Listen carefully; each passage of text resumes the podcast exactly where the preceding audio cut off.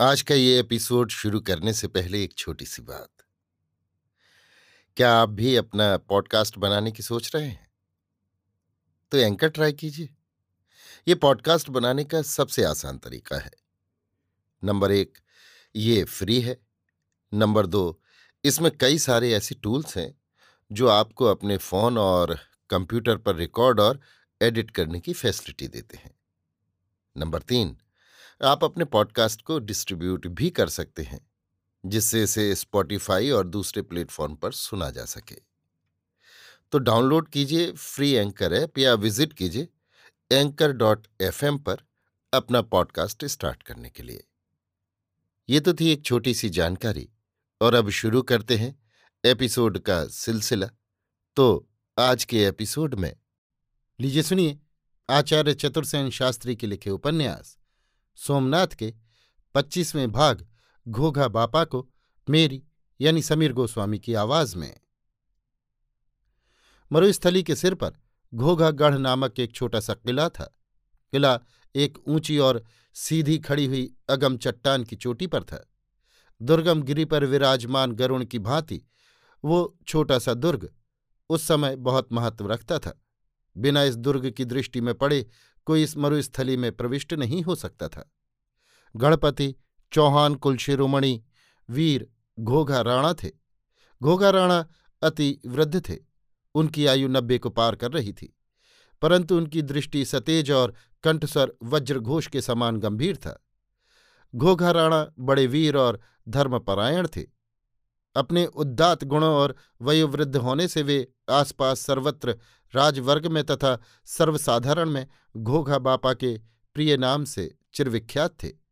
घोघा बापा का रंग गौर, कद लंबा तथा शरीर छरहरा था। इतनी आयु में भी उनकी कमर नहीं झुकी थी। उनकी धवल गलमुच्छेदार मूछें, उनके तेजस्वी चेहरे पर अत्यंत शोभायमान प्रतीत होती थी। वे मन के शुद्ध, हंसमुख और सरल पुरुष थे। वे मरुस्थली के महाराजा कहाते थे। घोघा बापा के परिवार में पुत्र, पौत्र, प्रपोत्र, दौहित्र सब मिलाकर बयासी पुरुष थे। ज्येष्ठ पुत्र का नाम सज्जन सिंह था। सज्जन सिंह की आयु इस समय पैंसठ को पार कर रही थी। उसमें पिता के सब गुण विकसित हुए थे। वो एक उत्कृष्ट योद्धा और सचरित्र पुरुष थे। सज्जन सिंह के केवल एक ही पुत्र था। इसकी आयु पच्चीस या छब्बीस वर्ष की थी। ये युवक अति सुंदर, सुकुमार और साहसिक था। घोगा बापा सबसे अधिक इसे ही प्यार करते थे। घोघा बापा के इष्टदेव सोमनाथ थे। उन्होंने सोमनाथ पट्टन से महादेव का लिंग लाकर गढ़ के मध्य में बड़ी धूमधाम से प्रतिष्ठित किया था। इस मंदिर की पूजा अर्चना घोघा बापा के कुलगुरु ब्राह्मण नंदीदत्ता करते थे। नंदीदत्त बड़े विद्वान और सचरित्र पुरुष थे। उनकी आयु भी सत्तर से ऊपर हो चुकी थी। नंदीदत्त ही घोगा बापा के राज्यमंत्री, पुरोहित गुरु और प्रिय मित्र थे। घोगा बापा जब क्रुद्ध होते और जब कोई भी उनके निकट नहीं जा सकता था, तब नंदीदत्त ही उनके सम्मुख बात करने का साहस कर सकते थे। नंदीदत्त ने ही सज्जन और सामंत दोनों को अक्षराभ्यास कराकर शस्त्र का अभ्यास कराया था। घोघागढ़ में कुल आठ सौ राजपूत और तीन सौ अन्य पुरुष थे। सब मिलाकर सात सौ स्त्रियाँ थीं, बच्चे भी थे। ये सब राजा और प्रजा इस मरुस्थली के शीर्ष स्थल पर एक सम्मिलित परिवार की भांति रहते थे। घोगा बापा अपनी प्रजा के राजा न थे, पिता थे। प्रत्येक छोटे छोटे दुख सुख का भी उन्हें बहुत ध्यान रहता था। गजनी के अमीर की अवाई सुनकर घोगागढ़ में भी उत्तेजना और चिंता की लहर फैल गई। घोगा बापा कानों से कुछ ऊँचा सुनते थे। यहाँ ये कहने की आवश्यकता नहीं कि लोहकोट के भीमपाल ने भी अजयपाल के परामर्श से अमीर को राहत दे दी थी। मुल्तान और लोहकोट का ये पराभव वृतांत घोघागढ़ पहुँच चुका था। परंतु सज्जन सिंह और नंदीदत्त ने ये वृतांत घोघा बापा को उनकी वृद्धावस्था का विचार करके सुनाया नहीं था। परंतु वे बड़ी बेबसी से आगे के समाचार जानने को व्यग्र हो रहे थे। एक दिन गजनी के दूतों ने घोघागढ़ की पौर पर साढ़नी रोकी। गढ़वी एक अधेड़ वय का चौहान योद्धा था। उसका नाम राघव था। आयु उसकी भी सत्तर को पार कर गई थी। उसने चिंतित भाव से दूतों को वहीं रोककर सज्जन सिंह को सूचना दी। सज्जन सिंह ने नंदीदत्त से परामर्श कर दूतों को गढ़ में प्रविष्ट होने की आज्ञा दे दी। अब और विलंब न कर सज्जन सिंह, नंदीदत्त और सामंत सिंह को लेकर घोगा बापा के पास पहुँचे।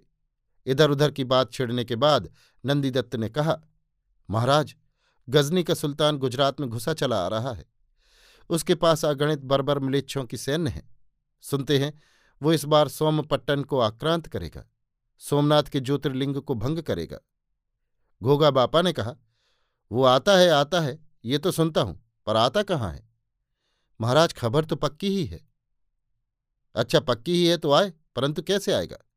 लोहकोट में मेरा भीमपाल चौकी पर मुस्तैद है। मुल्तान में अजय पाल चाक चौबंद बैठा है। सपाद लक्ष्य में मेरा धर्म गजदेव है। यहाँ मरुस्थली के नाके पर मैं स्वयं बैठा हूँ। पर बापा, वो मुल्तान और लोहकोट को लांघ कर घोघागढ़ की सीमा में पहुँच गया है। घोघागढ़ की सीमा में पहुँच गया है? ये कैसी बात? और अजय, भीमपाल? अजयपाल काका और भीमपाल दोनों ने मुँह में कालिक लगा ली है। उन्होंने बिना ही लड़े भिड़े मिलेच्छों को मार्ग दे दिया। क्या कहा? अजयपाल ने मार्ग दे दिया? हाँ महाराज, नंदीदत्त ने दुखित स्वर में कहा। घोगा बापा ने लाल लाल नेत्रों से सज्जन की ओर देखकर कहा और भीमपाल की क्या बात कही तूने? उस कायर ने भी अपने को बेच दिया। घोगा बापा बोले नहीं, मौन होकर बैठे रहे। यही उनका स्वभाव था। क्रोध के आवेग में उनके होठ जुड़ जाते थे। डरते डरते सज्जन ने कहा, बापू, घोगा बापा ने लाल लाल आँखें पुत्र की ओर फेरी। सज्जन ने नंदीदत्त की ओर देखा। नंदीदत्त ने शांत स्वर में कहा, महाराज, अमीर ने वहाँ से दूत भेजे हैं। दूत?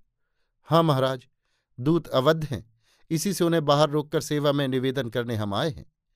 अब जैसी महाराज की आज्ञा। घोगा बापा के नेत्रों में बिजली सी कौंध गई। उन्होंने पूछा, वे कितने हैं? दो हैं। दोनों क्या मिलेच्छी हैं? एक हिंदू है।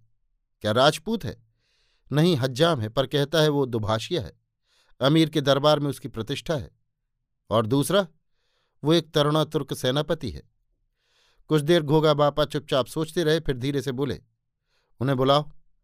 दोनों दूतों ने आकर घोगा बापा को प्रणाम किया।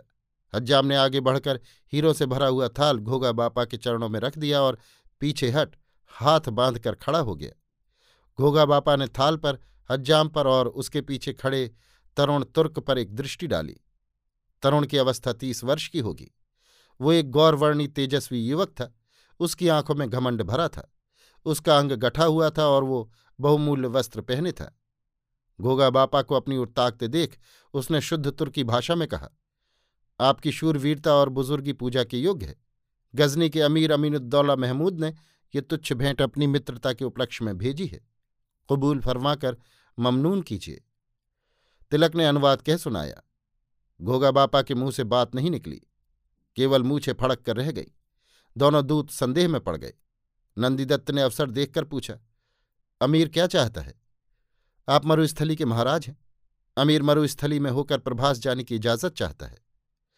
युवक ने कुछ विनय और कुछ दबंगता से कहा, हज्जाम ने अनुवाद सुना दिया। बापा ने तरुण की ओर संकेत करके पूछा, वो कौन है? महाराज, ये अमीर के सिपह सलार मसूद हैं। हज्जाम ने हाथ जोड़कर कहा, अमीर की ओर से विनय करते हैं। विनय? घोगा बापा ने धीरे से कहा और फिर घूमकर उस घमंडी युवक को देखा, जो तलवार की मूठ पर हाथ रखे तना हुआ खड़ा था। विनय, घोका बापा ने सिर हिलाया और हंस दिए। तिलक बद्धांजलि खड़ा था। मसऊद अपनी पूरी ऊंचाई में तन गया। बापा ने कहा तो अमीर मुझसे पट्टन जाने का मार्ग माँगता है?